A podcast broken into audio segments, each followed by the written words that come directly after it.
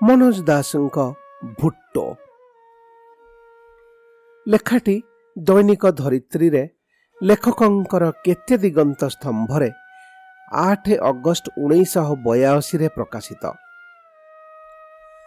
ଚିତ୍ରାଭିନେତା ତଥା ପ୍ରଯୋଜକ I S Johar ଖଣ୍ଡିଏ ଏକାଙ୍କିକା ଲେଖି ବମ୍ବେରେ ମଞ୍ଚସ୍ଥ କରିବାର ବ୍ୟବସ୍ଥା କରୁଥିଲେ। କିନ୍ତୁ ମହାରାଷ୍ଟ୍ର ରଙ୍ଗମଞ୍ଚ ଯାଞ୍ଚ କର୍ତ୍ତୃପକ୍ଷ ଭାରତ ଓ ପାକିସ୍ତାନ ଭିତରେ ସଦ୍ଭାବରେ ଆଞ୍ଚ ଆସିବ ବୋଲି ଆଶଙ୍କାରେ ସେ ନାଟକ ମଞ୍ଚସ୍ଥ ହୋଇପାରିବ ନାହିଁ ବୋଲି ଜଣାଇ ଦେଇଛନ୍ତି ଏକାଙ୍କିକାଟି ଇତିମଧ୍ୟରେ ପଢ଼ିବାର ସୁଯୋଗ ପାଇଛି ଜୋହର ଜଣେ ହାସ୍ୟରସିକ ଅଭିନେତା କିନ୍ତୁ ସେ ଲେଖକ ହିସାବରେ ଯେତିକି କୃତିତ୍ୱର ପରିଚୟ ଦେଇଛନ୍ତି ସେଥିରେ ବହୁତ ଖୁସି ଲାଗିଲା ଏକାଙ୍କିକାର ନାମ ଭୁଟ୍ଟୋ ପ୍ରବଳ ଜନବିକ୍ଷୋଭ ଓ ଦେଶବ୍ୟାପୀ ଅରାଜକତାର ପଟ୍ଟଭୂମିରେ ହଠାତ୍ ଭୁଟ୍ଟୋଙ୍କ ଜୀବନ ବିପନ୍ନ ବୋଲି ତାଙ୍କ ନିରାପତ୍ତା ଦୃଷ୍ଟିରୁ ତାଙ୍କୁ କାରାରୁଦ୍ଧ କଲେ ଜିଆ ଅନ୍ତତଃ ସେହି ଯୁକ୍ତିରେ ସେ ତାହା କଲେ। ଜୋହର ଦେଖାଉଛନ୍ତି ପ୍ରଥମରେ ବାସ୍ତବିକ ଜିଆଙ୍କର ଅନ୍ୟ ଉଦ୍ଦେଶ୍ୟ ନଥିଲା।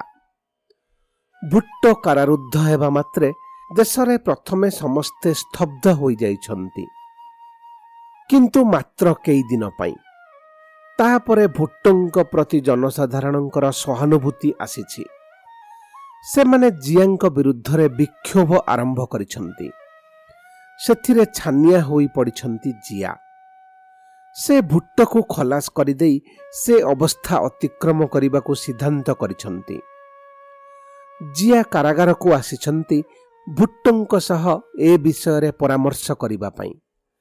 ସେତେବେଳେ ଭୁଟ୍ଟଙ୍କ କୋଠରୀରେ ରହିଛନ୍ତି ତାଙ୍କ ସ୍ତ୍ରୀ ନସରତ ଓ କନ୍ୟା ବେନାଜିର। ଭୁଟ୍ଟ ଜେଲରକୁ ନିର୍ଦ୍ଦେଶ ଦେଲେ ଜିଆକୁ ଅପେକ୍ଷା କରିବାକୁ କୁହ। ଜିଆଙ୍କ ଉତ୍ଥାନ ସମ୍ପର୍କରେ ଯେଉଁମାନେ ଜାଣନ୍ତି ସେମାନଙ୍କୁ ଭୁଟ୍ଟଙ୍କର ଏ ବ୍ୟବହାର ଅସ୍ୱାଭାବିକ ଲାଗିବ ନାହିଁ। ଅନେକ ଯୋଗ୍ୟ ତଥା ଉପରିସ୍ଥ ସାମରିକ କର୍ମଚାରୀଙ୍କୁ ବେଖାତିର ଓ ହତାଶ କରି ଭୁଟ୍ଟୋ ଜିଆଙ୍କୁ ପାକିସ୍ତାନର ପ୍ରଧାନ ସେନାପତି କରିଥିଲେ। ଜିଆଙ୍କର ଯେଉଁ ଦୁଇଟି ସଦ୍ଗୁଣ ତାଙ୍କୁ ସନ୍ତୁଷ୍ଟ କରିଥିଲା ତାହା ହେଲା ତାଙ୍କ ଆଗରେ ଜିଆଙ୍କର ନମ୍ରତା ଏବଂ ସଂସାର ପ୍ରତି ବିତସ୍ପୃହତା। ଭୁଟ୍ଟଙ୍କ ସ୍ତ୍ରୀ ଓ କନ୍ୟା ବିଦାୟ ହେବା ପରେ ଜିଆ ଭୁଟ୍ଟଙ୍କୁ ଶୀଘ୍ର ଖଲାସ କରିଦେବା ନିମନ୍ତେ ତାଙ୍କ ବ୍ୟାକୁଳତା ପ୍ରକାଶ କରିଛନ୍ତି। କିନ୍ତୁ ନିଜକୁ ଅତି ବିଚକ୍ଷଣ ଷ୍ଟ୍ରାଟେଜିଷ୍ଟ ମନେ କରୁଥିବା ଭୁଟ୍ଟ କହିଛନ୍ତି କି ସେ ପାଇଁ ସେ ନିଜେ ସମୟ ନିରୂପଣ କରିବେ। ଅନୁରୂପ ସେନାପତିଙ୍କୁ ଜଣେ ବାଧ୍ୟ ଶ୍ରୋତା ଭାବରେ ପାଇ ଭୁଟ୍ଟ ହଠାତ୍ ଗୋଟାଏ ବକ୍ତୃତା ଝାଡ଼ିବାର ଲୋଭ ସମ୍ବରଣ କରିପାରିନାହାନ୍ତି। ଜଣେ ସଫଳ କ୍ଷମତାସୀନ ନେତା ଯେଉଁ ତିନୋଟି କଥା ଜାଣିବା ଦରକାର ସେ ତାହା ବିବୃତ କରିଛନ୍ତି। ଯେଉଁ ପଣ୍ଡିତ କହିଥିଲା ଯେ ତମେ ସବୁ ଲୋକଙ୍କୁ ସବୁଦିନ ପାଇଁ ବୋକା ବନାଇ ପାରିବ ନାହିଁ ବାସ୍ତବରେ ସେ ପଣ୍ଡିତ ହିଁ ଥିଲା ବୋକା।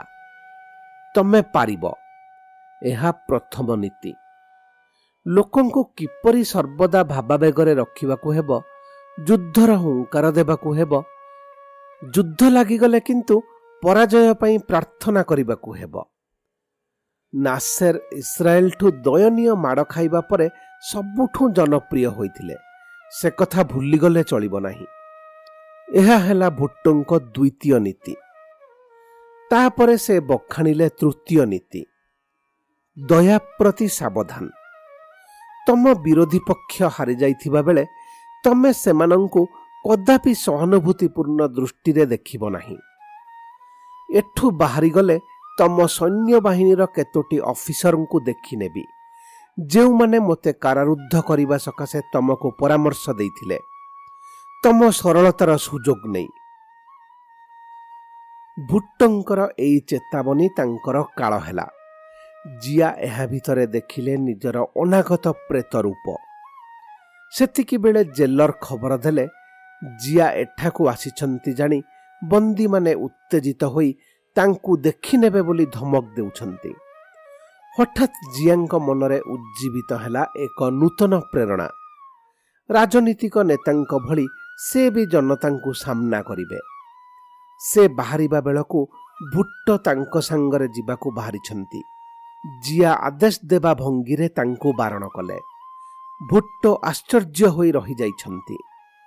ବନ୍ଦୀ ଜିଆ ଜନତା ଆଗକୁ ବାହାରିବାର କେଇ ମୁହୂର୍ତ୍ତ ପରେ ଜିଆ ମୁର୍ଦ୍ଦାବାଦ ଧ୍ୱନି ଜିଆ ଜିନ୍ଦାବାଦ ଧ୍ୱନିରେ ପରିଣତ ହୋଇଛି ହତଭମ୍ବ ଭୁଟ୍ଟ ଚମକି ପଡ଼ିଛନ୍ତି ଯେତେବେଳେ ପାଖ କୋଠରୀର ଜଣେ ପାଗଳ ବନ୍ଦୀ ଅଟହାସ୍ୟ କରିଛି ଏଇଠି ଜବନିକା ପତନ କ୍ଷମତା ଓ ରାଜନୈତିକ ଅହଂ ଭିତରକୁ ଜୋହର ଯେଉଁ ଅନ୍ତର୍ଦୃଷ୍ଟି ନିକ୍ଷେପ କରିଛନ୍ତି ତାହା ବାସ୍ତବ ଓ ଅଭିନନ୍ଦନ ଯୋଗ୍ୟ ଏହାର ଏକ ସର୍ବକାଳୀନ ମୂଲ୍ୟ ରହିଛି।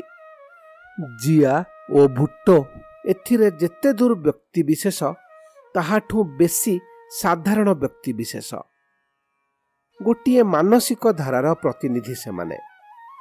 ଭାରତବର୍ଷ ଭଳି ଗଣତନ୍ତ୍ରରେ ଏଭଳି ନାଟକ ମଞ୍ଚସ୍ଥ ହେବାକୁ ଅନୁମତି ନ ପାଇବା ଦୁର୍ଭାଗ୍ୟଜନକ।